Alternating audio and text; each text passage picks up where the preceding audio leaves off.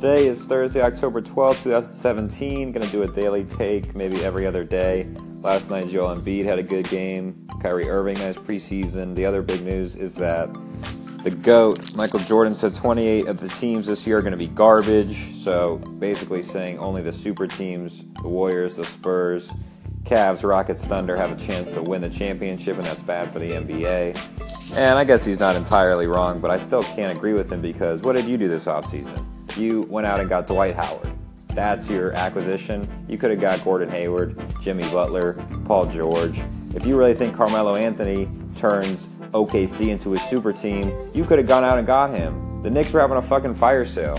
So even though I love the GOAT, greatest player of all time, I just don't understand his feedback on that because your team didn't get better and it should have.